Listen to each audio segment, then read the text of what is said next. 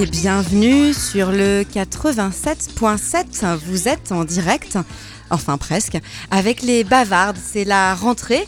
On est heureuse euh, de vous retrouver pour cette nouvelle émission de, de rentrée, euh, toujours en compagnie de- d'invités de, marque qu'on va présenter juste après. On espère que vous avez passé un, un bel été, peut-être vous avez travaillé, peut-être vous avez euh, profité du soleil ou de la grisaille. En tout cas, nous, on est contente de vous retrouver. Alors pour cette émission où on va aborder plein de sujets différents, comme d'habitude, mais toujours aussi féministes, engagés et, et, des sujets d'actualité finalement. Donc on accueille avec euh, plaisir Chloé. Bonjour Chloé. Bonjour. Donc Chloé qui est à- à- en partie à l'initiative des, des collages sur Amiens pour dénoncer les féminicides. Ça fait partie d'un mouvement d'ampleur euh, en France. Du coup, on est ravis de, de l'accueillir ici à Amiens et, et on pourra discuter euh, un petit peu avec elle tout à l'heure. Et puis on invite, on a aussi avec nous Constance et Pauline. Bonjour. Bonjour. Bonjour. Et bien soyez les bienvenus. Vous vous êtes euh, militante, euh, lesbienne, féministe, euh, engagée dans plein de, de luttes et vous nous venez de Rouen et, et de Lyon. Euh, ouais, du coup aujourd'hui c'est une émission internationale, euh, enfin locale euh, à Amiens quoi. Transrégionale. Trans, transrégionale, donc je ne prends pas l'accent picard.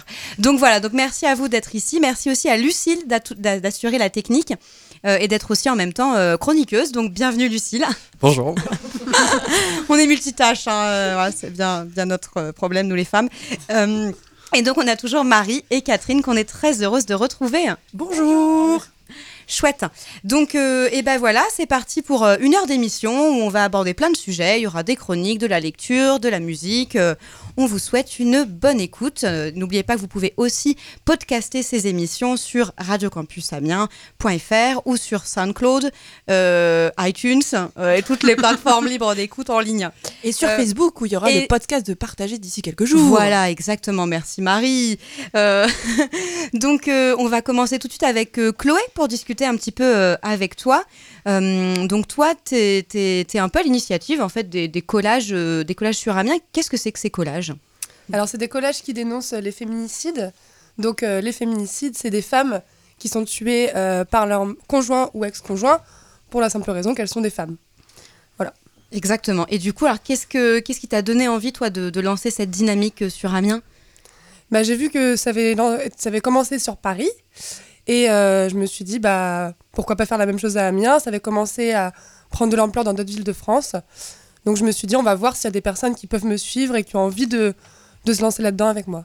Chouette. Et du coup, tu as trouvé hum, assez vite d'autres personnes pour coller avec toi? Super rapidement, en fait, j'ai créé le compte Instagram et euh, le jour même, j'avais euh, au moins 3-4 meufs qui étaient prêtes à partir coller avec moi. Cool, trop bien. Et donc, vous avez déjà fait quelques sessions, hein, je crois, de collage dans Amiens? On a fait deux sessions pour le moment. Ok. Et alors, comment ça s'est passé euh, cette, cette session collage? Est-ce que vous avez été un peu embêté, bien reçu euh, Alors pendant le collage, c'était super, on a été très bien reçus, il n'y a personne qui nous a fait de remarques. En revanche, maintenant, tous nos collages sont arrachés. Ah, systématiquement par Voilà. la police ou? Par des passants et par la police. Par des passants également. Et du coup, euh, ça nécessite le fait d'aller coller souvent ou euh, C'est ça, si on veut que les collages restent et que ça choque un minimum les gens, il faut aller coller régulièrement pour, euh, pour que tout le monde les voit. Et ça, ça se passe dans toutes les villes de France, hein, parce que dans beaucoup, ils retirent, enfin les passants retirent le E de nous toutes. Et du coup, j'ai vu que dans à Limoges aussi, tous tous les collages le matin même sont retirés, parce que j'imagine que tu fais ça la nuit. Ouais, on fait ça la nuit, on commence en principe vers 22h, comme ça il y a un peu moins de passage. Et c'est même pas le matin même. Euh, Nous, euh, notre- pendant notre deuxième session, euh, la police, c'était une heure après notre passage qui sont venus. c'est un truc de fou. Alors hein. que tu galères tellement quand t'es victime de violence à avoir le soutien de la police. Là, Exactement, et là ils étaient à 5 prêts à arracher toutes nos feuilles. Quoi. C'est- com- comment t'expliques ça, toi, que qu'il y, ait- y ait des gens qui arrachent autant la police que, que des passants? Je pense que euh, pour beaucoup, c'est que ça gêne de voir ces phrases euh, choquantes euh, qui sont dans la rue. Euh, mieux vaut se voiler la face plutôt que voir la réalité qui est affichée. Et pour d'autres personnes, juste qui réfléchissent pas, qui voient des trucs qui arrachent. Effectivement, ça pose euh, plein de questions euh, sur euh, comment on traite les féminicides en France. Alors, effectivement, Marie, tu le disais, ça se passe dans plein d'autres villes. Donc, une vingtaine à peu près de villes font ça Grenoble, Lyon, voilà. Et puis, alors, l'initiatrice de ce mouvement, c'est Marguerite Stern, qui, le 30 août dernier, au moment un peu du lancement du Grenelle de l'environnement, de l'environnement, Ouais, c'est pour ça que les gens arrachent parce que c'est pas propre. Rien à voir. Enfin bref, c'est à l'image de ce genre de rassemblement qui, qui ne sert pas à grand chose. Enfin, on pourra en parler hein, d'ailleurs ensemble. Et on pourrait aussi parler de Marguerite Stern qui a été un peu décriée sur, euh, sur les réseaux sociaux euh, euh, aussi, notamment parce qu'elle a fait des tweets transphobes et putophobes. Et donc, alors sans dire qu'il y a une division du mouvement féministe, voilà, c'est quelqu'un quand même qui est sur un type de féminisme en tout cas dans nous, euh, nos, milieux féministes, les bavardes, euh, on s'est dit ah bah tiens, est-ce qu'on veut aller coller ou pas, sachant que c'est repris par quelqu'un euh, qui a ce genre de, de tweet. Je sais pas toi, est-ce que tu avais eu un peu cette info qu'elle avait fait des tweets un peu dans ce sens-là? Alors, avant de coller, pas du tout. Maintenant, je l'ai, mais l'intérêt aussi de ce mouvement, c'est que bah, on est, enfin, ça regroupe vraiment toutes les personnes. Il n'est pas politisé dans le sens où on va pas se retrouver pour débattre sur des sujets féministes. On se retrouve, on peint, euh, on colle, et voilà. Carrément. Effectivement, et c'est là aussi où c'est intéressant, c'est que parfois, même si on n'est pas toutes d'accord dans les milieux féministes, en tout cas, ce, sujet, euh, j'ai l'impression qu'il a quand même tendance à rassembler. Euh, voilà, les fémènes aussi parfois sont décriées euh, pour plein de raisons sur leur positionnement. Il n'empêche que le 30 mai dernier, elles avaient organisé un rassemblement contre les féminicides et d'ailleurs un, prochain peut-être aura lieu. En tout cas, c'est pas toujours simple de, de militer quand on n'est pas forcément sur les mêmes sujets féministes. Après, je pense que c'est super parce qu'effectivement, il y a des choses comme ça qui rassemblent, mais il faut pas perdre l'œil euh, critique. De toujours. euh, Enfin, tu vois, je pensais aussi de, pouvoir à la fois euh, diffuser cette initiative de collage qui marque et qui est efficace, mais aussi dire bah, attention, il y a aussi quelque chose de transphobe et de putophobe, et au lieu de cliver et de diviser, est-ce qu'il faut pas rassembler et du coup faire un peu de sensibilisation, enfin beaucoup là-dessus, quoi. Je pense que ça, c'est hyper important dans nos milieux. Carrément. Et, vous, euh, Con- Constance Épauline, qui venez de Rouen et, Lyon, euh, est-ce que vous avez, ou même euh, sans venir de ces régions-là, mais est-ce que vous avez entendu parler de cette initiative? Est-ce que vous, vous avez envie d'en dire que- quelques mots?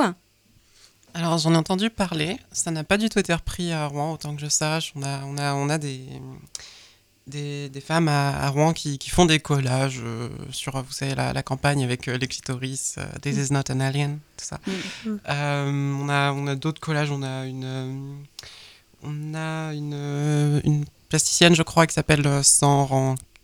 Non, si, c'est ça? Sans rancune, sans décence, sans. Oui, parce qu'on a pas mal de, jeux de mots sur sang par, euh, par Rouen, enfin un peu partout, j'imagine, qui fait des, des collages de, vulves un peu stylisés avec des petits cœurs. Enfin bon, voilà, il y en a un peu partout en ville. Mais non, on n'a pas ce genre de, on n'a pas les collages contre les féminicides. Ça, c'est pas propagé euh, ici. Enfin bon, c'est- Bon, en tout cas, ça reste un mode d'expression. Le collage, j'ai l'impression que ça reste un format euh, facile. Euh, Enfin, facile, voilà, il faut préparer la colle. D'ailleurs, on discutait, parce que toi, tu étais aussi euh, vachement écolo, donc tu, tu prépares Ouais. de la colle. euh, De la colle béchamel. Donc en fait, c'est bah, de la farine et de l'eau. Et euh, ouais, c'est comme une béchamel et ça tient limite aussi bien, voire mieux que, euh, que de la colle industrielle. ouais. Juste ça. Juste ça. C'est magique, écolo, donc voilà, on n'a rien à se reprocher. Il y, a- il y a un truc aussi que je trouvais fou, c'est que ça se diffuse et ça se propage, entre guillemets, par euh, Instagram. Ouais. Et il y a énormément de critiques, évidemment, sur les réseaux sociaux de ce qui s'y passe et aussi des réactions très, très hard sur les féminicides et du coup, euh, euh, des, souvent des gars qui disent Ouais, c'est horrible ce que vous faites et tout. Et je trouve que ça, c'est c'est un peu euh, de, de, de renverser le truc en utilisant Instagram qui est accessible normalement à tous et que, et que ça marche, quoi. Je trouvais ça dingue. Et ouais, et du coup, Instagram, alors on, on discutait, on buvait un café la dernière fois avec Chloé, puis euh, je lui dis, bah, et par Facebook, ça marche? Elle me dit, bah, bah c'est-à-dire que bon, Facebook, euh, enfin, en fait, Instagram, j'ai l'impression que c'est une espèce de nouvelle plateforme d'organisation. Moi, je fais encore partie de la généra- euh, génération Facebook, mais je pense que je suis la dernière. Maintenant, euh, voilà, Je pense que c'est terminé quoi. Dans les lycées, hein, souvent, ils nous disent quoi Facebook? Ouais, terminé. T'as pas. Snapchat? Non, c'est le MSN. Non, c'est Instagram maintenant qui fonctionne le mieux. ouais. Carrément, mais du coup, ça, je trouve ça extraordinaire parce que j'ai l'impression que sur les modes d'organisation du cybermilitantisme, ça permet à plein de gens de, de se retrouver, de s'organiser et d'être efficace et rapide. euh, C'est ça, c'est vraiment un réseau social qui est super rapide parce que euh, bah, nous, quand par exemple on organise des sessions de collage, on fait une story sur Instagram, donc euh, une publication qui reste 24 heures. Dans la foulée, on a 5-6 messages et hop, c'est parti quoi. Carrément. Ouais, du coup, ça change des, des doodles ou des, des trucs d'adultes là où tu, tu mets, tu mets Google 4 Drive. heures à, à décider euh, quand est-ce que tu vas devoir du à 19. Enfin voilà, du coup, ça, ça Ouais. donne aussi un truc un peu euh, radical et, et efficace. Et donc, sans dire trop euh, quand va être le prochain collage, euh, est-ce que tu as une idée un peu de, de là? Est-ce que dans les jours à venir, vous allez recommencer? Est-ce que d'autres vont prendre le, le relais Euh, Ouais, l'idée c'est qu'on aimerait bien quand même y aller au moins une fois par semaine pour que ça ait un peu d'impact et qu'on puisse euh, commencer à vraiment recouvrir la ville.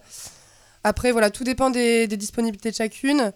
Euh, voilà, s'il peut y avoir des sessions tous les soirs avec des groupes de meufs différentes, euh, c'est le top. Carrément. Est-ce que tu as été relayé dans la... Enfin, est-ce que vous avez été relayé par la presse? Tu sais ça? Euh, on, a, on a été invité par euh, France 3 Picardie, lundi. Très bien. et c'est le, le seul relais qu'on a eu, mais qui est déjà pas des moindres. Carrément. ouais. Mais après, au niveau des articles, il n'y a rien eu à Amiens. Bon, on peut faire un appel hein, si quelqu'un nous entend. Ouais. Euh, N'hésitez pas une seconde. On est disponible Petit communiqué de presse. Et, et du coup, il y a d'autres villes en bas, comme Paris, en fait, où il y a des meufs qui ont pris une amende. Ouais. Euh, ça, ça te fait peur, toi, de, de te prendre une amende euh, pour coller hein? Non. Déjà, à ma connaissance, il n'y a que à Paris qu'il y a eu des amendes. Et euh, bah, pff, au bout d'un moment, c'est le risque, on sait qu'on le prend, mais euh, on peut pas rester chez nous à rien faire, tout ça, parce qu'on peut se prendre une amende, quoi. Voilà. Je me rappelle d'un souvenir où la BAC euh, nous avait arrêtés assez violemment parce qu'on était en train de coller une affiche. Tout à fait. Voilà. Eh oui. Après, voilà, entre meufs, il y a un gros soutien. Euh, on sait que bah, y en a certaines avec qui j'ai collé, elles me disent mais moi je peux pas du tout me prendre d'amende, enfin j'ai pas les sous sur mon compte pour payer ça. On peut se soutenir entre nous, faire des cagnottes. euh, Là-dessus, c'est pas un souci. Carrément. Et du coup, tu dis entre meufs, ça veut dire qu'il n'y a pas de gars qui, euh, qui collent avec vous? Alors à Amiens, non. Euh, mais c'est pas du tout une volonté de notre part. On s'est pas dit, bon, bah, on refuse euh, les gars. Mais juste pour le moment, on n'a eu aucune demande. Donc la question se posera à partir du moment où on aura une demande. Mais euh, je sais que dans certaines villes, c'est non mixte. Dans d'autres, il y a des gars qui vont coller. Tout dépend de la volonté des personnes, en fait. Carrément. Et de la dynamique locale. Ouais. Et ben, c'est plutôt chouette. Un bravo en tout cas pour, pour cette initiative. C'est cool de voir que c'est relayé. Alors, c'est- moins cool du coup pour la cause, effectivement, parce que là, on est euh, aujourd'hui, au jour de l'enregistrement, là, à 109 euh, féminicides. C'est ce qui correspond à une femme tous les deux jours. C'est, euh, ça a explosé, hein, les chiffres. et, du coup, d'ailleurs, voilà, donc Marlène Schiappa a, a mis en place ce Grenelle de, lutte contre les violences faites aux femmes. Je sais pas, vous en pensez quoi, vous, de cette plateforme institutionnelle de, discussion? Est-ce que toi, Chloé, tu penses que c'est un truc qui est important, efficace Bah, c'est vraiment histoire de faire quelque chose, quoi. C'est très joli, hein, mais il n'y a aucune mesure d'urgence qui est mise en place avec ce Grenelle. Donc, euh, voilà, faire des promesses pour 2020, euh, c'est bien joli, mais en attendant, bah, il y, a- il y a une femme qui meurt tous les deux jours. Quoi. Sachant que le, le bud- le budget de son secrétariat d'État n'a pas changé, donc en fait, pour financer le Grenelle, elle est en train de définancer des associations féministes. C'est quand même. Voilà. Exactement, le budget c'est 5 millions je crois contre 15 millions pour, euh, pour le- l'économie et le lancement de start-up. Donc effectivement c'est, c'est, euh, c'est criant. Nous on bosse avec pas mal d'assauts euh, qui accueillent des femmes victimes de violences, où on a accueilli ou amené des, enfin accompagné des copines victimes de violences. Et on avait un peu rigolé aussi euh, la dernière fois en voyant que France Inter et le Courrier Picard avaient relayé ça, que Amiens, le commissariat d'Amiens était un des commissariats qui, qui accueillait le mieux en fait les ça. femmes victimes de violences. Alors sans remettre en cause hein, le travail quotidien qui est fait par des policiers euh, sûrement très chouettes, nous à contrario on a quand même plein d'exemples de copines et à lire les commentaires euh, sur le sur de la- des articles qui ont été publiés, plein de meufs qui disent euh, ouais what the fuck quoi. Enfin Ouais, ouais, euh. Bah, des, espér- ouais, des témoignages de dire bah, moi ça n'a pas marché. quoi. Et puis, euh, bah, il me semble qu'on peut quand même rappeler que une des, des- dans le programme de Macron, hein, euh, les droits des femmes étaient quand même euh, en tête de liste. hein. Alors, je c'était sais la pas ce qui grande s'est passé. Ouais. je sais pas ce qui s'est passé entre deux, mais il se passe rien. et- ouais. Il il faut le tourner ça en start-up, ça marchera mieux. C'est ça, c'est ça. Mais carrément. Mais ouais, c'est une trop bonne idée. On va, on va créer une start-up euh, pas féministe, hein, mais pour le, ouais, on va le, on va lisser le, le vocabulaire. En tout cas, ça pose plein de questions sur. euh, sur comment est-ce qu'on agit. Et cet été, d'ailleurs, il y a eu un, de- un bel article qui a été lancé notamment par euh, Fatima Ben Omar, qui est, euh, qui est militante euh, féministe, sur le burn-out militant. Et c'était aussi parce que cyberharcèlement, euh, enfin voilà, plein de collectifs de meufs ont dit, bah en fait, on n'en peut plus. Euh, C'est-à-dire qu'on est concerné par les violences, on accompagne les meufs victimes de violences, et en plus, on n'a pas de moyens pour faire ça. Et on se fait harceler, agresser. euh, Voilà, et en plus, il y a bah, tout ce qui se passe sur la sphère, euh, sur la toile, voilà, les réseaux sociaux. de se faire le- gazer en manif par, par l'État, enfin toutes ces choses comme ça. quoi. C'est ça. Du coup, ça pose plein de questions. Alors ici, on est un peu toutes militantes. Est-ce que c'est pas épuisant, d'ailleurs, pour vous, des fois, de, bah, de faire des trucs, quoi Ou est-ce que vous dites, non, la cause, la cause, euh, c'est, je sais pas, peut-être Chloé ou Pauline, Constance ou, euh, ou d'autres Est-ce que c'est chiant de militer non, moi, je sais pas, je milite pas énormément en fait. Bah, après, je pense que ça dépend des modalités de, de militantisme. Bah, moi, je trouve que c'est effectivement euh, épuisant euh, pour l'aspect euh, l'aspect conflictuel. hein. Effectivement, quand on se retrouve face euh, à des flics euh, ou à la manif pour tous, euh, tout ça, c'est fatigant. Mais qu'il y a aussi un aspect de sociabilisation militante qui est extrêmement nourrissant quand tu passes des soirées avec tes, camarades politiques, tes, tes, sœurs de lutte. Ben, c'est aussi quelque chose qui te fait un peu regagner l'énergie que tu perds dans les conflits.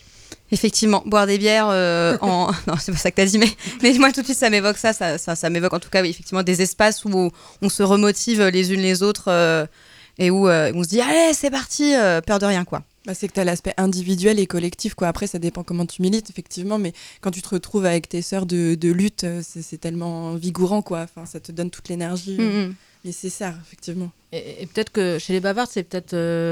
Je sais pas si c'est un peu différent, mais euh, nous, on a aussi beaucoup de temps festif. Ce qui fait que. euh, voilà, on n'est pas tout le temps dans le militantisme et euh, où c'est lourd, hein, clairement, voilà. Et, c'est peut-être ça aussi qui fait que bon, ça fait que deux ans, j'exagère un peu, mais qu'on dure quoi, parce que parce qu'il y a aussi d'autres temps euh, plus détendus, plus festifs. Et euh, je pense que si on a la chance de pouvoir dans un collectif euh, allier à la fois militantisme pur et, voilà un peu un truc un peu plus cool, voilà, bah c'est peut-être aussi un, des secrets de, la longévité d'un collectif. Il y a- aussi un gros aspect, je sais pas si tu allais le dire, mais aussi de communication, enfin de, créer une nouvelle façon d'être en relation avec l'autre. Je pense que ça, ça a vraiment été important. C'est que tu peux lutter, faire des manifs et tout, mais si avec toi-même et avec les autres, tu, tu fais pas cette, cet effort, mais qui est bénéfique, hein, d'être en rencontre de l'autre vraiment, au-delà de tes préjugés, de, de ce que tu penses, etc. La découverte réellement, je pense que c'est, ça peut pas non plus euh, marcher, quoi, entre guillemets. Carrément. Et puis on est beaucoup dans les discours féministes à dire oui, on est toutes sœurs, il y a la sororité, tout ça. Mais alors quand tu explores vraiment les conditions de la sororité et à quoi ça répond en termes de pratique, en termes de comportement et euh, de relations, euh, bah, en fait c'est pas si simple que ça. Et donc on a testé ça euh, le week-end, un week- un week-end début septembre, euh, voilà, en, essayant de se dire bah, c'est quoi en fait les conditions de la sororité, par quoi ça passe. Alors on n'a pas, on dit pas que ce qu'on a inventé ou proposé c'est génial, révolutionnaire et et, euh, donneur de leçons, mais plus sur euh, bah, comment est-ce qu'on fait, voilà, comment on fait attention euh, à, euh, bah, quand on est une personne cis, à nos privilèges cis normatifs. Tout à l'heure, tu évoquais la question des vulves qui sont taguées un peu partout. et bah, nous, on a des copines trans qui disent, bah, en fait, c'est chiant. Enfin, c'est super, mais c'est chiant parce que du coup, ça renvoie à une forme de, de, bah, domination, de privilège. et donc, ça, c'est pas forcément une manière d'être en féminisme. Euh, voilà, du coup, euh, il y a ces questions-là. Il y a des copines aussi racisées euh, qui sont en très peu, en très peu nombre en fait euh, dans notre association, voilà, et du coup qui disent bah en fait c'est chiant, enfin voilà, vous le privilège blanc c'est chiant, enfin donc c'est aussi comment on dépasse, enfin en tout cas comment on les prend en compte Oui, c'est ça. et comment on accepte l'idée que euh, bah voilà on a, on a toutes plus ou moins des privilèges selon notre position euh, qu'on occupe dans les rapports de domination et comment on fait en sorte de les gommer le plus possible sans les balayer parce que c'est on peut pas voilà mais en tout cas les gommer quoi. ouais. Alors, moins sur l'aspect représentatif, je pense que ça s'exprime aussi énormément dans la répartition du travail, en fait. C'est c'est surtout ça auquel il faut faire attention, c'est qu'on voit qu'il y a une... euh, un- comment la manière dont euh, les, les- les privilèges de certaines euh, vont euh, sur d'autres vont leur permettre en fait d'avoir le d'occuper les postes de pouvoir et de déléguer les par exemple les tâches chiantes à, à machin et Mhm. qui, qui elle voilà qui ne sera pas forcément dans cette situation là et on voit qu'il y a des, des hiérarchies qui peuvent être des hiérarchies en des hiérarchies raciales notamment et euh, aussi en fonction de l'orientation sexuelle ou de, euh, du fait d'être euh, cisexuel ou, transsexuel qui vont aussi se, refléter dans l'organisation des, milieux féministes, même à petite échelle comme à grande échelle. Ah carrément. Et du coup, c'est, je trouve que c'est intéressant d'explorer ça en fait et de se dire bah, comment est-ce qu'on peut euh, mettre en lumière la division des tâches du travail militant ou du travail, euh, bah voilà, comment comment on fait les unes avec les autres. Et nous, du coup, l'idée des bavards, c'est de passer par un truc un peu autogestionnaire, c'est-à-dire, euh, bah, en fait, euh, oui, certaines euh, font plus de choses que d'autres, mais du coup, comment on fait pour faire en sorte que tout le monde fasse et tout le monde soit visible à plein de moments différents euh, euh, de la lutte, quoi. Même si c'est pas simple. Nous, c'était aussi la question de, au départ, on était, enfin, on est surtout lesbiennes euh, et féministes, et du coup, ça pose la question des hétéros, sans retourner dans la question, euh, bah, euh, le, privilège lesbien. Il n'existe pas de privilège lesbien, hein, mais de dire comment est-ce qu'on n'invisibilise pas non plus les copines hétéros euh, et comment on n'essaye pas de les, de les transformer en lesbiennes, parce qu'on on- on peut pratiquer aussi en tant que, lesbienne un peu des fois des trucs un peu désagréables, de dire euh, mais c'est parce que euh, t'as pas encore goûté ou et du coup de pas non plus nous reproduire une domination, enfin je, je sais pas, je suis pas forcément trop d'accord parce que c'est justement les hétéros qui ont quand même énormément tendance à nous invisibiliser, nous, dans la manière dont elles militent, euh, à nous invisibiliser, nous invisibiliser en termes de nos expériences euh, lesbiennes de, euh, avec les autres femmes, mais aussi le, le fait qu'on ait des expériences souvent hétérosexuelles avant ou même maintenant, en fait. Et. Enfin, je, je sais pas, moi ça me parle pas forcément, ça serait plutôt Ouais. l'inverse que, que, que j'observerais beaucoup. Carrément. Après, je pense c'est, l'exemple que je prends quand on est en surnombre. Par exemple, quand on fait un week-end, on est, je sais pas, on euh, était 20, 30, euh, et ben en fait, il y a trois copines hétéros qui sont en mode, ah ouais, c'est. Bon, alors du coup, soit on se dit, bah voilà, t'as vu, c'est chiant euh, d'être en, minorité, ou on se dit, bah ok, comment on fait pour en fait, de chacune dans notre point de vue situé à nous toutes, comment est-ce qu'on prend en compte les, bah, les situations de chacune, quoi. C'est un peu utopique, peut-être, mais sans gommer les rapports de domination non plus. Est-ce que euh, on ferait pas une pause musicale Euh, Ah ouais, parce que ça fait déjà 20 minutes qu'on parle. Et bah du coup, Marie, tu vas nous annoncer une petite chanson, c'est ça, hein? Sherazade, je crois. Oui, tout à fait. Sherazade, une euh, chanteuse artiste incroyable qui va bientôt passer à la Lune des Pirates et je vous invite vraiment à aller la voir. C'est parti.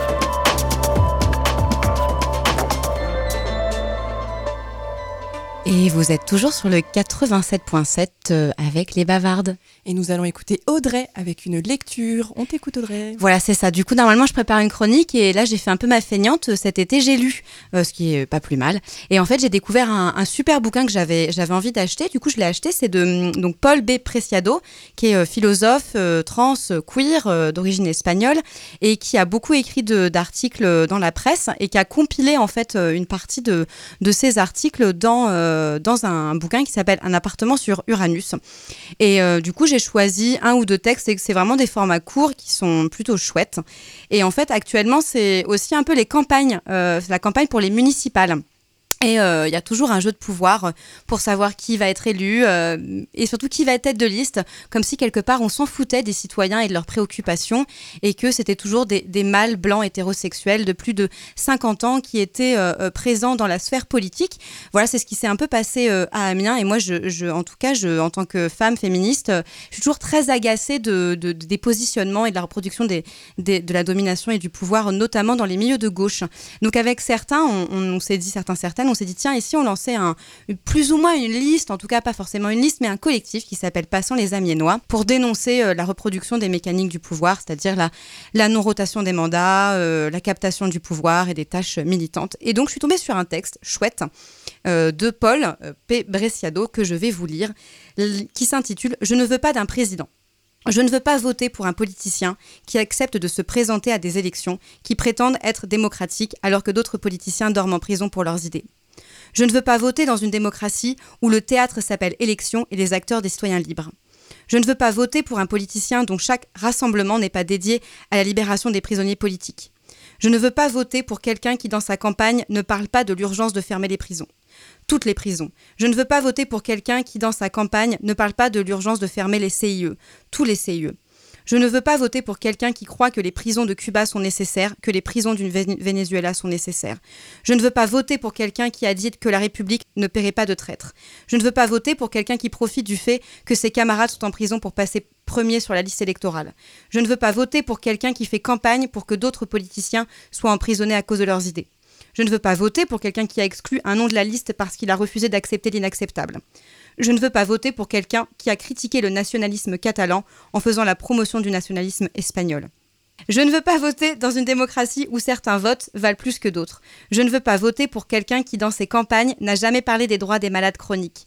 Je ne veux pas voter pour quelqu'un qui n'a jamais parlé des droits des personnes atteintes du sida, du cancer, de l'hépatite, de la fatigue chronique, de la sclérose en plaques, de la mucoviscidose, de l'insuffisance rénale. Je ne veux pas voter pour quelqu'un qui n'a jamais dit que lui aussi a été malade. Je ne veux pas voter pour quelqu'un qui ne reconnaîtra jamais qu'il souffre d'éjaculation pré- précoce ou d'impuissance. Je ne veux pas voter pour quelqu'un qui condamne la consommation et le trafic de drogue, mais qui se fait une ligne de temps en temps. Je ne veux pas voter quelqu'un qui fait des campagnes contre les homosexuels, mais qui est homosexuel? Je ne veux pas voter pour quelqu'un qui fait campagne contre la prostitution, mais qui va au pute. Je ne veux pas voter pour quelqu'un qui, pour qui l'égalité des salaires entre les femmes et les hommes n'est pas une priorité. Je ne veux pas voter pour quelqu'un pour qui le citoyen n'existe pas, qui n'existe qu'en tant que porteur d'un bulletin de vote. Je ne veux pas voter pour quelqu'un qui veut restreindre les conditions d'accès des adolescents à l'avortement. Je ne veux pas voter à une élection où un transsexuel sans papier ne peut pas être candidat à l'élection présidentielle. Je ne veux pas voter à une élection où une femme de ménage ne peut pas être élue présidente. Je ne veux pas voter aux élections où un sans-abri ne peut peut être élu président. Merci Audrey pour la lecture. tu peux reprendre ton souffle. Un peu galéré, j'ai beau tout lu. Tu, tu vas nous refaire un article peut-être tout à l'heure? Ouais, voilà, c'est ça. Super. Ouais.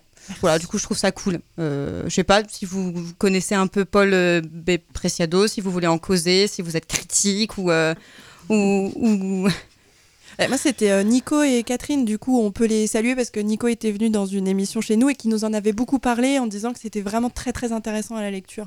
Surtout sur ce que tu viens de dire, en fait, les enjeux politiques euh, des luttes locales. C'est ça, carrément. Et euh, sur les questions. Enfin, peut-être vous. Non, vous voulez pas du tout. euh, Quoi Qu'est-ce que je suis censée dire Que je peux pas blairer Preciado Bah, je sais pas, on... c'est une émission pour débattre, du coup, si. Oh, euh, moi, je, je sais pas, j'ai l'impression que c'est un mec qui aime beaucoup s'écouter et que c'est pas forcément très très intéressant ce qu'il raconte, mais bon, je, je sais que mon avis est pas forcément partagé par tout le monde. Et du coup, qu'est-ce qui te fait dire? Est-ce que tu saurais expliquer pourquoi tu trouves qu'il y a des choses un peu moins bien ou qui, tu vois? Ben, Ouais. je sais pas, par exemple, si on prend cet article-là, c'est quand même un petit peu euh, une liste euh, sans fin qui est d'un intérêt quand même assez limité parce que ça n'explique pas en soi quelles sont les, les luttes en question qu'il évoque en passant dans son article. Euh, qu'il est, il a du mal en fait à développer sur l'une ou l'autre parce que concrètement, enfin, c'est pas, c'est un, un philosophe de, de, je sais pas, pas l'impression que Que c'est plutôt quelqu'un qui écrit sans pour autant agir ou parler des, Oh. des actions, quoi. je sais pas, il, je sais pas, il parle, il aime beaucoup s'entendre parler. D'accord.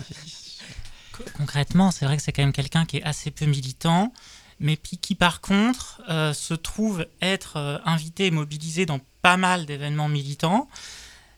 Or, c'est souvent des événements militants féministes, mais qui se retrouvent finalement à donner la parole et à glorifier la parole d'un mec. Oui. Et ça, ça m'étonne un peu, honnêtement. Oui, c'est vrai que j'avais entendu beaucoup comme ça de polémiques, mais qui étaient plutôt sensées sur le fait que dans des événements féministes, on donne la place aux hommes.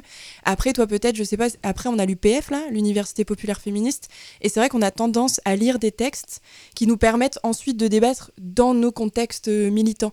Peut-être c'est le rapport à la sociologie qui nous permet de, de mettre un peu de distance dans, dans nos luttes pour, euh, pour pouvoir les analyser ou les comprendre. Bah, effectivement, il est philosophe, donc il n'explique pas grand-chose, sinon son point de vue euh, en tant que journaliste, en tant que philosophe. Après, effectivement, dans les textes qu'on a choisis, euh, c'est que des... Beaucoup de sociologues, euh, et d'ailleurs, ça pose vachement la question de l'accès au savoir, et donc qui a accès au savoir et qui le, fait circuler, en fait, dans les universités, notamment sur la question des, bah, des personnes trans, de l'intersexuation, de la non-binarité. Et donc, parmi les textes qu'on a choisis, donc il y a Karine Espinera, il y a Sam Boursier, et d'autres, il y a aussi euh, Joao Gabriel, enfin sur la question du, euh, bah, la question racisée aussi, euh, qui est super importante. Et du coup, c'est la difficulté de faire circuler les savoirs militants. Euh, déjà un, ça entre l'université et euh, les militants. Et la- l'autre difficulté que je constate, c'est souvent, euh, en tout cas, les personnes qui vont, enfin, qui vont aborder des sujets dont ils sont pas concernés par ces questions-là. Beaucoup d'hommes euh, euh, blancs, cis. pendant longtemps, le champ, le champ du genre ou plein d'autres champs ont été monopolisés, accaparés. Mais ça relève d'une manière générale de l'accaparement des, des savoirs, en fait. Voilà. Effectivement, j'avais pas vu ça sous, sous cet angle. Du coup, je trouve ça chouette. Merci de, de m'avoir apporté cette perspective. Moi, je me suis dit, ah, enfin, une lecture accessible à peu près euh, d'une personne concernée, euh, euh, voilà, qui est pas la promotion, je sais pas, d'une, mannequin ou, enfin, du coup, qui fait aussi l'apologie du capitalisme, des- d'une visibilité, je trouve, qui peut être bah, gommée de la perspective anticapitaliste, anticoloniale. Enfin, voilà. Ah, pardon, je, je sais pas si je peux rajouter un truc. Non, non, bah, je, enfin, j'ai pas, j'ai des sentiments vis-à-vis de, de Paul Preciado qui sont quand même qu'il essaye euh, de, de broder à partir de, de son vécu souvent et que, enfin, pas euh, d'une manière qui, qui est parfois assez euh, quand même euh, prétentieuse vis-à-vis de, de la, Mm. de la, comment, de qui il prétend représenter. Mm. Et je pense qu'il est, il joue aussi beaucoup dans ce que j'appellerais peut-être, peut-être abusivement, euh, beaucoup de, de l'autofétichisation et où, euh, oui c'est ça, je suis un homme trans et je suis tellement, euh, j'ai tellement tout déconstruit, j'ai tellement, je suis tellement presque en dehors du patriarcat en fait. D'ailleurs, il l'affirme assez clairement quand, quand on, lit, quand il, quand il dit aussi d'ailleurs, on dit. Euh, euh, que lire des textes d'hommes, etc. Et le, ce dont Pauline parlait à l'instant, euh, le fait qu'il se retrouve au centre d'événements féministes, mais lui aussi se, se défend en fait d'être un homme. Il dit je suis un homme trans et je suis pas un homme. Enfin bon, voilà. Après, dans la manière dont il euh, peut euh, traiter euh, avec beaucoup d'aplomb des questions qui le concernent justement pas forcément directement ou enfin notamment la, enfin, sur les femmes trans ou euh, simplement en général la manière dont il prétend avoir un, point de vue très très éclairé et euh, qui pourrait sur la, transsexualité, transidentité, whatever, euh, sur tout ça et l'expliquer aux personnes cisexuelles avec euh, finalement son pardon désolé euh, sa, sa- situation qui est relativement privilégiée où il a sa place dans les médias où il a où il a tout ça et en fait finalement il laisse pas forcément de la place à des paroles plus minoritaires que la sienne Carrément. Euh, J'ai un peu ouvert du coup le livre parce que Audrey était à côté de moi et je suis tombée sur une page où en fait, euh, bah, il- visiblement, il a participé à un débat à Lyon. Alors je ne sais plus trop, euh, j'ai pas eu le temps de lire. euh, et dont les personnes qui, qui faisaient partie du débat étaient Catherine Millet. Catherine Millet est quand même quelqu'un qui a signé euh, Oui. euh, le texte euh, contre le droit d'être euh, D'être importuné. importuné. Le droit d'être importuné. Euh, bon, voilà, Oui, c'est tout. C'est quelqu'un qui vit dans, un peu dans la jet set euh, bourgeoise euh, parisienne. Et par exemple, dans le bouquin qu'il a rendu célèbre, euh, Toasted Junkie, il, il dit Ouais, je suis super pote avec Welbeck, j'adore. Euh, donc il Ah y ouais. a des fréquentations qui sont pas super fréquentables en fait. Et du coup, c'est hyper intéressant quand on tombe sur un texte de, de lire et de remettre, comme on disait tout à l'heure, en fait, la critique et différents points de vue qui se croisent. Du coup, je trouve ça hyper intéressant ce débat de dire, Carrément. effectivement, il y a un contenu qui est hyper intéressant pour, euh, pour nos, nos, nos luttes militantes, etc. De, de voilà, d'avoir accès au savoir et tout, et en même temps euh, de voir les parcours aussi des personnes qui écrivent et de qui s'emparent euh, de ces écrits-là, quoi.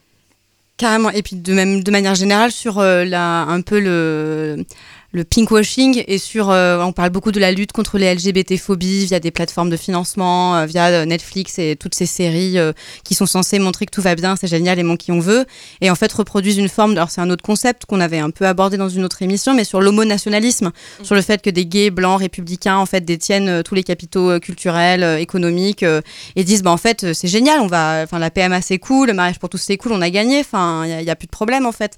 Et donc ça invisibilise en fait tout tout l'ensemble bah, des personnes qui sont euh, encore une fois les plus invisibilisées, euh, décriées. euh. Et bah, d'ailleurs peut-être ça nous permet d'enchaîner sur le fait que vous êtes donc militante. Pauline est, un petit peu militante, ah, militante lesbienne, féministe. Pauline et, Constance. Et du coup, est-ce que vous trouvez ça justement au regard de, bah, de, ce type de- d'écrit ou, ou de qui est visibilisé, facile en fait ou accessible de pouvoir militer et sur quel sujet vous, vous trouvez important de- d'agir en fait Elle se montre pour savoir qui. euh, Non, toi, aussi. non, toi, putain, merde, j'y vais, bon, à la 3 Ah, Je sais pas ce que j'aurais à dire là-dessus. tu voudrais développer la question? Et bah, euh, bah est-ce que toi tu te définis comme militante? Euh, Oui, je pense, objectivement, oui. et, et du coup, ça passe par quoi? Qu'est-ce que ça veut dire? Non, bah, enfin, je veux dire, je, je participe à euh, des, euh, des organisations politiques qui ont des buts euh, féministes. Euh, maintenant, euh, là, je, je, je- je sais pas, qu'est-ce que. Bah, Quel- des quel actions, combat, ouais, des quel combat tu, ouais, défends là, Un combat, euh. tu vois, pour toi, qui serait hyper important de, de mener. Euh, qu'est-ce qu'on a maintenant? Enfin, la, la, la PMA, mais bon, genre, comme si on allait, on avait vraiment. euh, Le problème, c'est aussi que, enfin, moi, je suis. Il y, a- beaucoup de choses quand même qui se passent à Paris. hein, Je, je sais pas, enfin, si en France, il y a aussi un certain euh, centralisme qui fait que, oui, les médias sont à Paris et les, les militantes. euh, Enfin, il y a quand même une, manière aussi dont, dont, les personnes qui, qui militent cherchent à, faire carrière. Beaucoup et ça se passe beaucoup à Paris alors forcément enfin moi qui suis un peu euh, éloigné de tout ça je, je sais pas forcément si qui est pas forcément non plus tant de camarades que ça je- on peut pas faire euh, des scissions de groupes à droite à gauche euh, on pourrait hein, mais on serait trois euh, on serait en 10 groupes de trois au total je, je sais pas pas beaucoup plus Euh, c'est pas le même contexte je sais pas trop T'as l'impression que- qu'en dehors de Paris, il se passe moins de choses ou que c'est ou que c'est moins de militantisme ou Non, c'est pas qu'il se passe moins de choses, mais c'est que c'est difficile de s'organiser avec la même efficacité. Effectivement, ouais. Bah après, peut-être on peut poser aussi la question à Lucille, puisque toi tu milites euh, dans une association Translucide qu'on a déjà invité plusieurs fois, puis on, on est quand même camarades euh, de, de militantisme. Euh, Est-ce que tu as l'impression que toi aussi c'est un peu galère ou, euh, ou, euh, ou qu'il y a un centralisme parisien qui fait que du coup les luttes plutôt régionales sont invisibles? Est-ce que les luttes régionales sont invisibles? Bah avec Translucide, vous faites quand même plein de trucs. Enfin, Avec Translucide, ouais, on, on- on fait, on faisait, on faisait plein de trucs. Euh, ouais, non, euh, bah, Translucide ouais, a été créé du coup euh, parce qu'il n'y avait rien sur Amiens de base. Et donc depuis trois ans maintenant. Et effectivement, en fait, on a eu quand même beaucoup plus de visibilité de personnes autour d'Amiens, pas forcément sur Amiens, et même des personnes qui pouvaient être peut-être proches, plus près de Paris ou de Lille, qui sont venus nous voir et nous contacter. Donc euh, après, on avait quand même pas mal de visibilité. Euh, sur les choses difficiles à organiser, oui. Effectivement, euh, bah, déjà Amiens pour les subventions, critique à la radio. tu peu, hein. Sur, sur la difficulté d'avoir un local, notamment qui est, Ouais, voilà. qui est, qui est- Après, un local pose d'autres questions. Est-ce que c'est financé ou pas par une municipalité? Est-ce que. Mais du coup, d'avoir aucun espace en fait où on peut se rencontrer, quoi. À part dans les bars ou une salle que tu loues de temps en temps. Oui, ou- voilà, nous on a eu la chance d'avoir Aide quand même qui nous prêtait leur local, et, mais qui s'est avéré euh, parfois très petit en fait pour, euh, pour les besoins dont on avait. Donc euh, quand on se retrouve à 10, ça allait, mais des fois on dépassait les 20 personnes et ça fait un peu serré. On se retrouvait bah, ouais, en cercle, mais très, très serré. Euh, Ce qui rend précaire nos conditions de- d'existence, de, lutte euh, au quotidien, quoi. Enfin, Euh, oui, surtout sur euh, parce que du coup, en fait, on, a, on fait aussi des entretiens en plus des permanences et les entretiens, on pouvait pas les faire dans le local. Il a fallu se débrouiller chez telle personne, telle personne pour pouvoir faire ça. Donc, dans un environnement qui est pas forcément safe pour les gens qui viennent voir, en fait, qui auraient préféré peut-être avoir un environnement plus neutre pour pour être accueillis, parler des, des choses, en fait, que chez quelqu'un, en fait, qui n'est pas forcément neutre, en fait, on va dire. Hmm, carrément. Et euh, du coup, en préparant l'émission, on, se posait la question de est-ce qu'il y, y a des dates clés qui existent, euh, voilà, euh, comme le 8 mars, la journée des droits des femmes, le 1er décembre, la journée internationale de, lutte contre le sida. Et du coup, là, sur, d'autres questions, on parlait un peu de la journée de l'existence. C'est ça qui a lieu le 19 octobre. Et puis, le 20 novembre, la journée de la mémoire des personnes trans. Est-ce que, c'est des, est-ce que des dates suffisent à hum, faire en sorte qu'il y ait plus d'inégalité ou plus, plus violence ou euh, est-ce que, est-ce que des dates ça suffit hein? Peut-être on peut, On voit tout de suite pour le 8 mars euh, le résultat, en fait. Je pense que tu as ta réponse. mais peut-être on peut. Ah, alors moi je distinguerais quand même très très euh, nettement les deux parce que le, le 19 octobre c'est quand même une manifestation, c'est euh, une démonstration aussi de du nombre de personnes qui euh, militent ou qui sont favorables aux droits des personnes trans et intersexes en France. C'est pas exactement comparable au 20 novembre qui, bon, d'une part, est, est pas du tout né en France, contrairement à Alexis Trans, et qui a un rôle beaucoup plus symbolique. C'est pas, c'est pas un rassemblement. Oui, pour ce qui est du, de la, ce, type de journée-là, mémoire trans, euh, souvenir trans, euh, Visibilité trans. visibilité trans, euh, le, le- le- le problème, c'est que contrairement à l'existence, qui est effectivement quelque chose, qui a un- une manifestation qui a été instituée en France par des personnes concernées, euh, trans et inter maintenant, puisque c'est l'existence inter désormais, des droits des personnes trans et intersexuées. Euh, la, journée du souvenir trans, c'est typiquement le type d'événement où les trans ont de moins en moins envie d'aller. Pourquoi? Parce que euh, c'est un événement qui, sur pas mal de villes, c'est en, en partie le cas à Lyon, est plutôt organisé par des assos euh, dont les militantes et militants sont essentiellement cis. Et parce que, en fait, quelque part, c'est là que ces personnes se représentent les personnes trans. Les personnes trans, à la limite, on, on s'y intéresse quand elles se font assassiner. Par contre, le fait des problèmes quotidiens de logement, d'emploi, ça, ça devient un peu trop technique. On se retrouve donc avec des journées du souvenir trans qui sont des euh, commémorations très morbides et macabres, organisées euh, par des cis euh, qui euh, montrent toute leur bonne conscience qu'ils ont vis-à-vis de la- des, des personnes transsexuelles, et où finalement les personnes transsexuelles viennent plus parce qu'elles, elles pleurent leur mort toute l'année. Ouais, donc une forme d'institutionnalisation, euh, de récupération euh, de. Non, non, bah, je sais pas. À Rouen, par exemple, ils voulaient faire, ils voulaient faire une stèle. Euh, Excusez-moi, mais pardon, mais une stèle, genre, on a quand même. euh, Enfin, qu'est-ce que ça va nous apporter Euh, Personne voit les stèles de toute manière, voilà. Et les, les difficultés qu'on rencontre, ça va être des difficultés, oui, des difficultés d'accès à l'emploi, des difficultés de conflits familiaux, des difficultés d'accès aux études aussi, et d'accès aux soins médicaux, en particulier pour les personnes trans, et qui fait que finalement les, enfin, les personnes euh, LGBT, et enfin, et ici spécifiquement les, les personnes transsexuelles, ont peut-être pas besoin de, d'avoir des, des commémorations euh, comme ça qui, qui vont juste nous placer dans une position de victime et qui finalement arrangent bien les, les, les personnes qui les organisent. Quoi. Aussi longtemps qu'on est victime, ça Mm. leur permet de se mettre en avant. Bah, c'est le problème des dates parce que souvent on se rend compte que euh, les, les politiques ou les associations beaucoup, enfin très institutionnalisées, utilisent ces dates-là pour dire vous avez vu, euh, nous aussi euh, on fait attention à ça, nous aussi on rend visible ça, alors que comme vous dites, dans, dans la profondeur du sujet, il n'y a plus personne parce qu'ils les maîtrisent pas. Et j'ai l'impression qu'il y a un truc comme ça qui va avec l'institutionnalisation des luttes, c'est c'est oui oui on est là, Mais, euh, mais en fait, dans le fond, on veut pas trop savoir, quoi. Et on va faire des grands trucs, on va prendre des photos, il va y avoir un article dans la presse, et puis on sera, on sera content, quoi.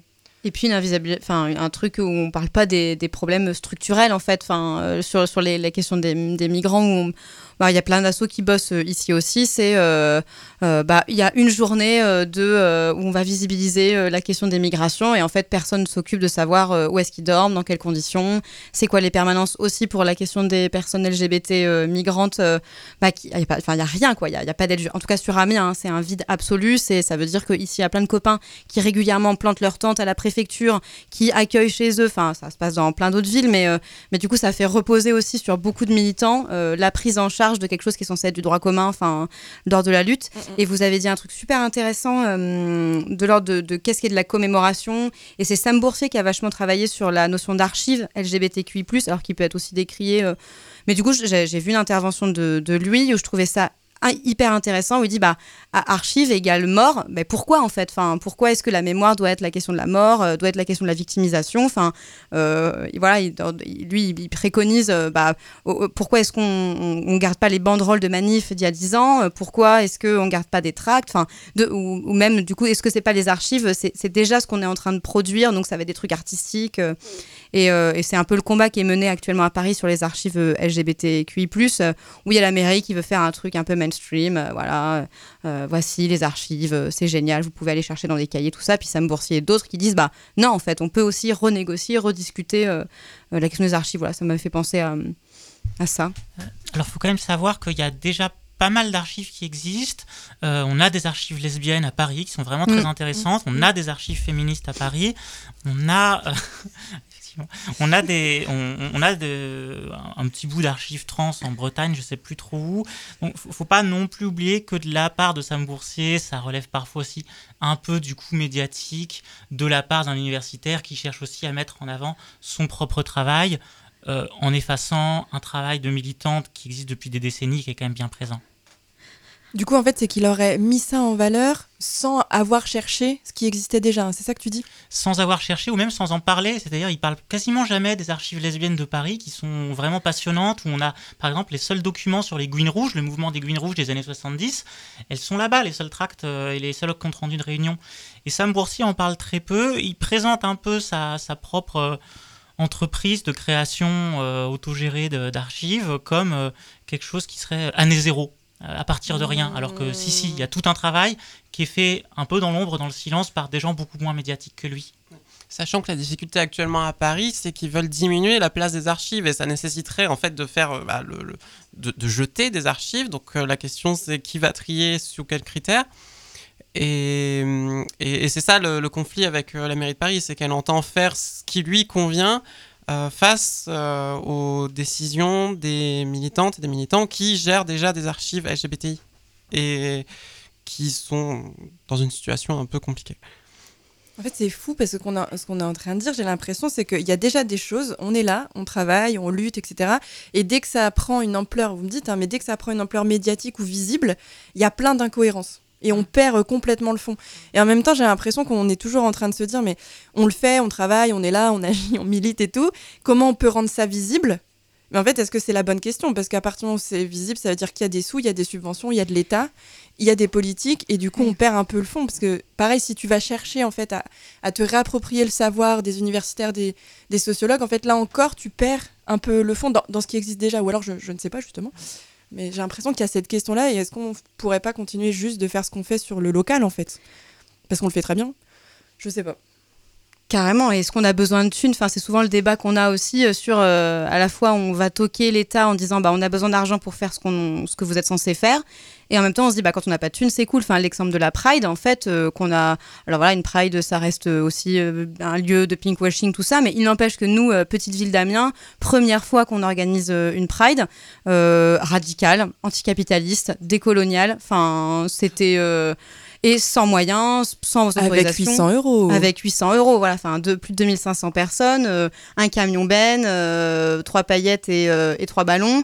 Euh, et du coup, euh, presque, on aura envie de se faire récupérer. Parce que comme ça, on se dit, tiens, génial, on va faire une, une pride euh, queer radicale, on va leur pourrir leur pride, enfin, que nous-mêmes on a lancé, enfin, parce que du coup, on sait à quel point c'est. on voilà. sait qu'on va être récupéré. C'est ça. coup, on se dit, mais trop bien. Trop bien, allez, vite, dépêchez-vous. Et euh, enfin voilà, du coup, c'est aussi. euh, Et puis on avait discuté, on avait reçu Jules Falquet aussi en, en conférence, donc qui est euh, euh, responsable d'un master sociologie du genre à Paris, qui est militante, lesbienne, féministe, enfin, et du coup qui disait, enfin, du coup on lui parlait un peu de ça, quoi. Puis elle nous dit, mais vous avez pas besoin d'argent, enfin, faites, faites la, enfin, continuez à faire. En fait, euh, toutes les expériences militantes prouvent que euh, pour être visible, il faut être radical, enfin, ou euh, qu'une convergence des luttes ne va pas de soi, que que c'est pas si simple que ça en fait, et que souvent dans les luttes, euh, si on parle des questions LGBT, euh, souvent les lesbiennes aussi sont, alors, elle le dit de son point de vue de militante lesbienne, mais avec lequel je pourrais partager certaines choses, que du coup les militantes lesbiennes sont souvent invisibilisées euh, dans l'organisation, la répartition des tâches, enfin. Et donc ça pose aussi toutes ces questions-là, quoi. Et à la fois, quand on fait quelque chose de radical, si on, si on remonte, enfin remonte, je sais pas comment dire, mais ce truc qu'il faut pas faire, quoi, c'est qu'on n'a pas l'impression d'être comprise, compris par, euh, par ceux qui ne le sont pas. Et du coup, tu as tout ce, ce- c'est ce, quand même, un clivage qui arrive à un moment donné où, ah, c'est quoi ces gens euh, radicaux, on comprend pas le sens de la lutte, et du coup, on peut pas toucher euh, tout le monde. J'ai l'impression qu'on pourra pas jamais. Mais du coup, comme euh, les gens qui viennent décoller tes affiches alors qu'on parle de femmes mortes, du coup, je me dis, il y a quand même un enjeu euh, là-dessus de se dire, est-ce qu'il faut qu'on soit accessible, est-ce qu'il faut qu'on soit radical, radicaux, enfin, c'est assez complexe, quoi, finalement. Et puis quels outils mobiliser pour résister? En, en préparant l'émission, en l'émission, on parlait de Trump aussi, et du coup, de, c'est toi qui expliquais ça, euh, Constance, de, euh, de qu'est-ce que voulait mettre en place Trump euh, dans son gouvernement, euh, un droit fédéral, c'est ça dont tu parlais? C'est-à-dire qu'aux États-Unis, il y a une Cour suprême fédérale, sachant qu'il y a aussi des, des cours suprêmes au niveau des, des- des États qui ont. Enfin, les États fonctionnent eux-mêmes comme ils pourraient fonctionner comme des États autonomes, et ils sont fédérés, donc avec leur congrès, leur parlement, leur gouverneur, et ils sont fédérés ensemble au niveau.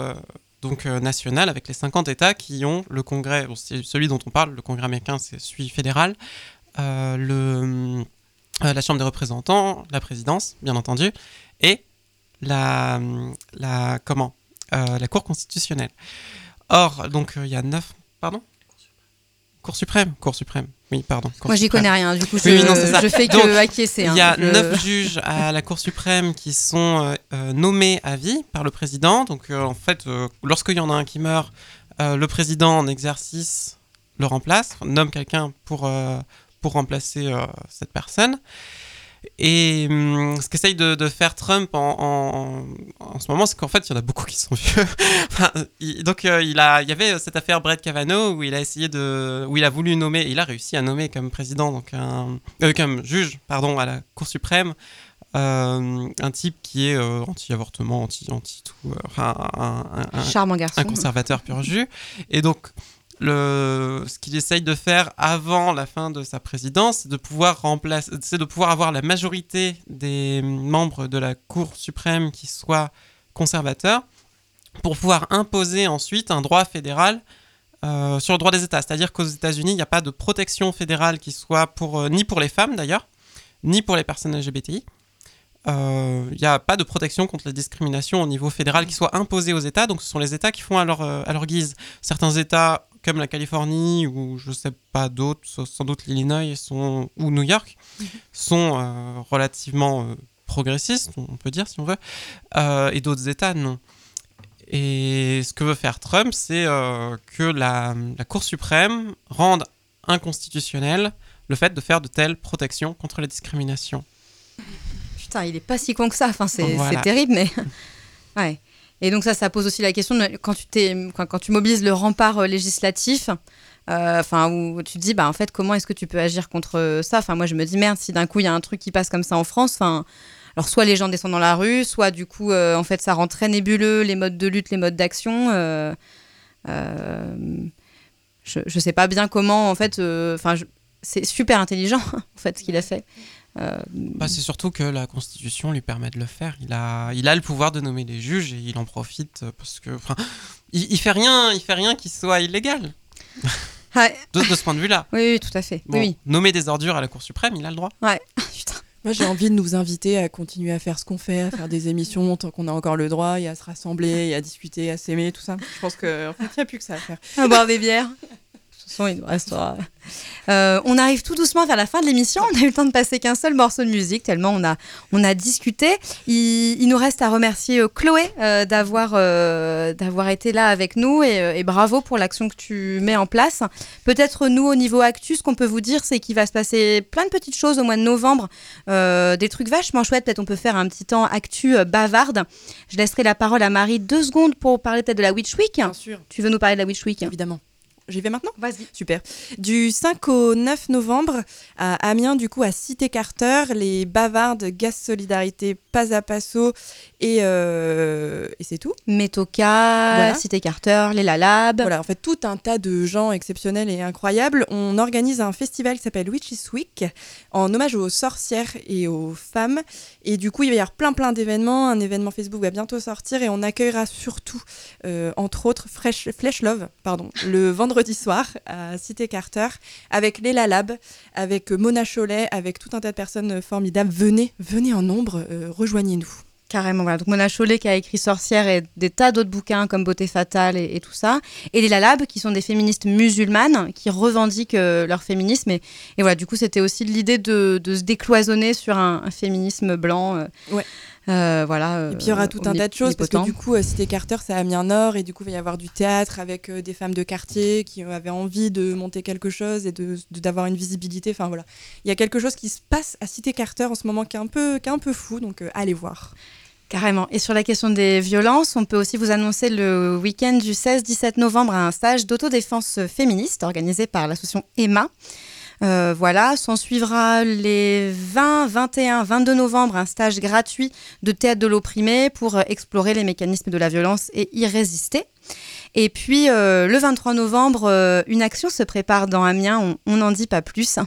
Et le 25 novembre, soirée film débat autour de la lutte de femmes d'Amérique latine contre l'extractivisme, c'est-à-dire comment les corps et les... et la nature euh, sont expropriées de la même manière et comment du coup les femmes euh, résistent euh, dans une perspective éco- écoféministe, anticapitaliste et décoloniale. Ça va envoyer du pâté végétal, bien sûr. Euh, voilà. Sinon on peut plus trop. Euh, voilà, voilà. Donc euh, merci Chloé pour ce que tu fais les féminicides. Merci enfin pas, pas pour les féminicides hein, bien sûr. Oui, pas- bon.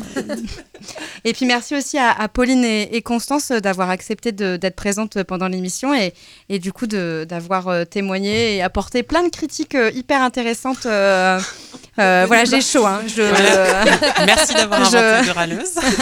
invité à inviter de inventer. et bah chaud. voilà, merci aussi à Lucille pour la, la technique. Toujours, et puis de ton intervention, toujours aussi merveilleuse. Et puis Marie-Catherine, hein, enfin pas, pas Marie-Catherine. Marie-Catherine. Marie-Catherine. Euh, et puis on a accueilli entre-temps Emmanuel, qui est caché dans un petit coin. Bonjour euh, Emmanuel. que vous ne connaissez pas encore, mais qui est intéressé par la technique, puisqu'on le rappelle, c'est une émission 100% meuf, euh, animée par des meufs, portée par des meufs. Donc si vous aimeriez faire la technique ou faire une chronique ou être l'invité de cette émission, évidemment, nous on est toujours partante. Et on va finir cette... Et merci Audrey aussi Oui. de cette animation euh, de, du feu. Du feu, je Oh, je sais pas, j'ai- dit beaucoup de bêtises. Voilà, donc vous étiez sur le 87.7 avec les bavards. On finit toujours en beauté et, euh, et en intelligence, en subtilité, en intelligence. Je l'ai dit, intelligence Ouais, déjà. douceur, en, douce- en douceur, euh, en, En amour. en amour. Voilà, avec la balade sonore de, de Catherine euh, où on se quitte toujours euh, avec plein d'amour. Voilà, bonne écoute euh, et puis à bientôt sur Radio Campus. Les... J'ai un nouveau remède amélioré de mes fantasmes solitaires. Alors je passe une soirée sans me faire couper le visage et une autre soirée sans me faire écraser. Tu ne m'as jamais manqué. Parfois, seulement. Tu as eu une expérience amusante. Ils disent que tu agis comme une star. Qu'ils disent non, tout va wonderbar. Je pourrais te détester à tout moment. Je pourrais te donner n'importe quoi. Je te pardonne n'importe quoi. Mais je pourrais te haïr n'importe quand. Merci beaucoup si difficile. Ne commencez pas à jouer à cache-cache. Tu veux de l'argent? Des filles de toute urgence? Trop long? Trop? Trop tôt? T'attendre et voir.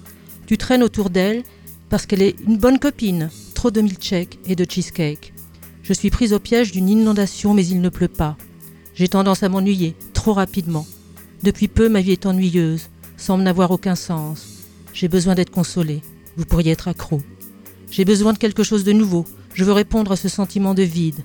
Marcher dans la rue, la télévision, les lumières scintillantes, dans d'autres fenêtres, rêver dans un bus, pour la première fois, et te voyant avec d'autres filles. Parfois ça me dérange. La caméra essaie de nous regarder, miroir et télévision, mais ils ne nous attraperont pas, parce que nous allons courir, courir, courir. J'ai pissé dans ma culotte. Je vis dans une ville avec une centaine de lumières. Ma tête est comme un poste de radio. Mutilation fréquente. Mille nuits de confusion, bloquées dans mon esprit. Briser une autre illusion. Downtown, descendez. Bâton, stick, feeling down. Abandonner son PC tard dans la nuit, en attendant un combat. Je savais que j'étais la seule fille pour toi. Tu me l'as dit. Pendant que tu boudais, j'ai été violée. Ladbroke Grove. Encore une autre soirée sans tomber amoureuse. Alors j'écoute la radio, fume une cigarette. Même chose, oui je sais, même chose que la veille. Ouais, tu sais, tout le monde le fait. Je vais m'amuser ce soir. La vie est meilleure sans toi.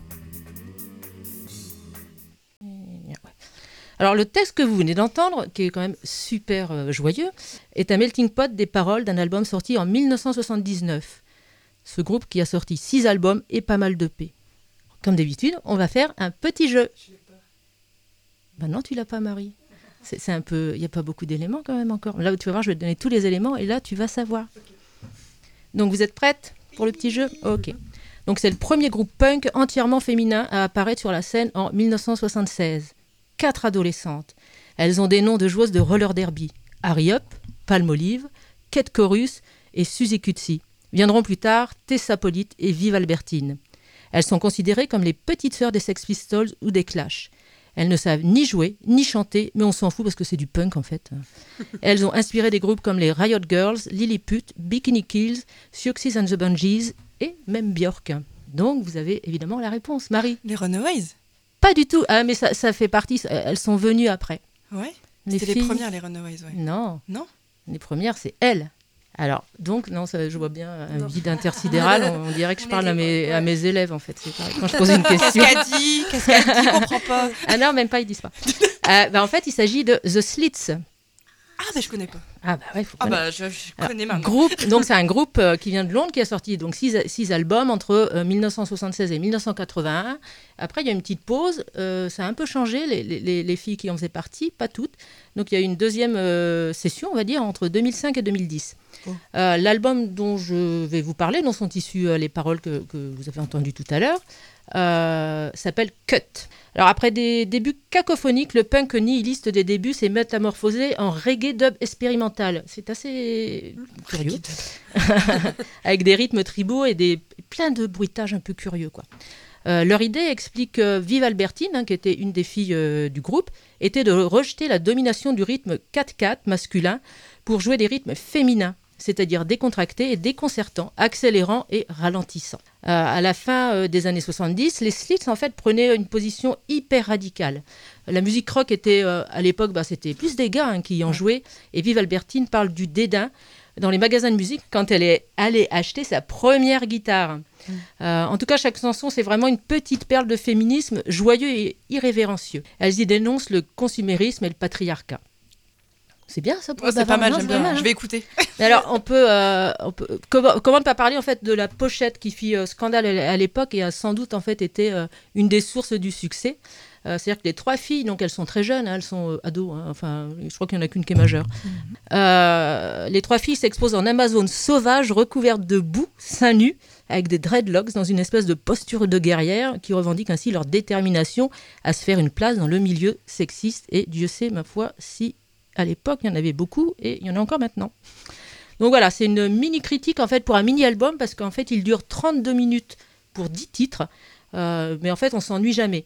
40 ans plus tard, Cut, c'est toujours un album de référence, euh, un son aussi essentiel que le jour de sa sortie. Il fait partie, euh, il y a eu un classement en Angleterre, en fait, des euh, 40 albums les plus importants depuis euh, 50 ans. Quoi. Donc, je vous conseille éventuellement euh, de lire, pour changer de euh, Paul Preciado, euh, la bio de Vive Albertine qui s'appelle À jeter sans ouvrir. voilà, qui, est, sortie cette année, je l'ai lu moi pendant les vacances, et qui, parle entre autres de la place des femmes qui, ont grandi dans les années 70 dans un milieu très masculin. Alors, par contre, The Slits, est-ce que vous savez ce que ça veut dire? Ben non, Slits. Ça veut dire les fentes. Ah, je ah oui savais pas. Okay. Bah oui, voilà. Donc le morceau qui va suivre, en fait, c'est une, reprise de Marvin Gaye, euh, Early Through the Grapevine, que vous connaissez toutes. Euh, voilà, c'est une chanson virulente et totalement féministe. Euh, ça, plus en fait leur déclaration du groupe disant mépriser le chauvinisme mâle, on fait des Slits un groupe féministe important et précurseur. voilà. Mmh, Donc il n'y a plus qu'à écouter. Trop bien, Catherine, trop bien, trop bien.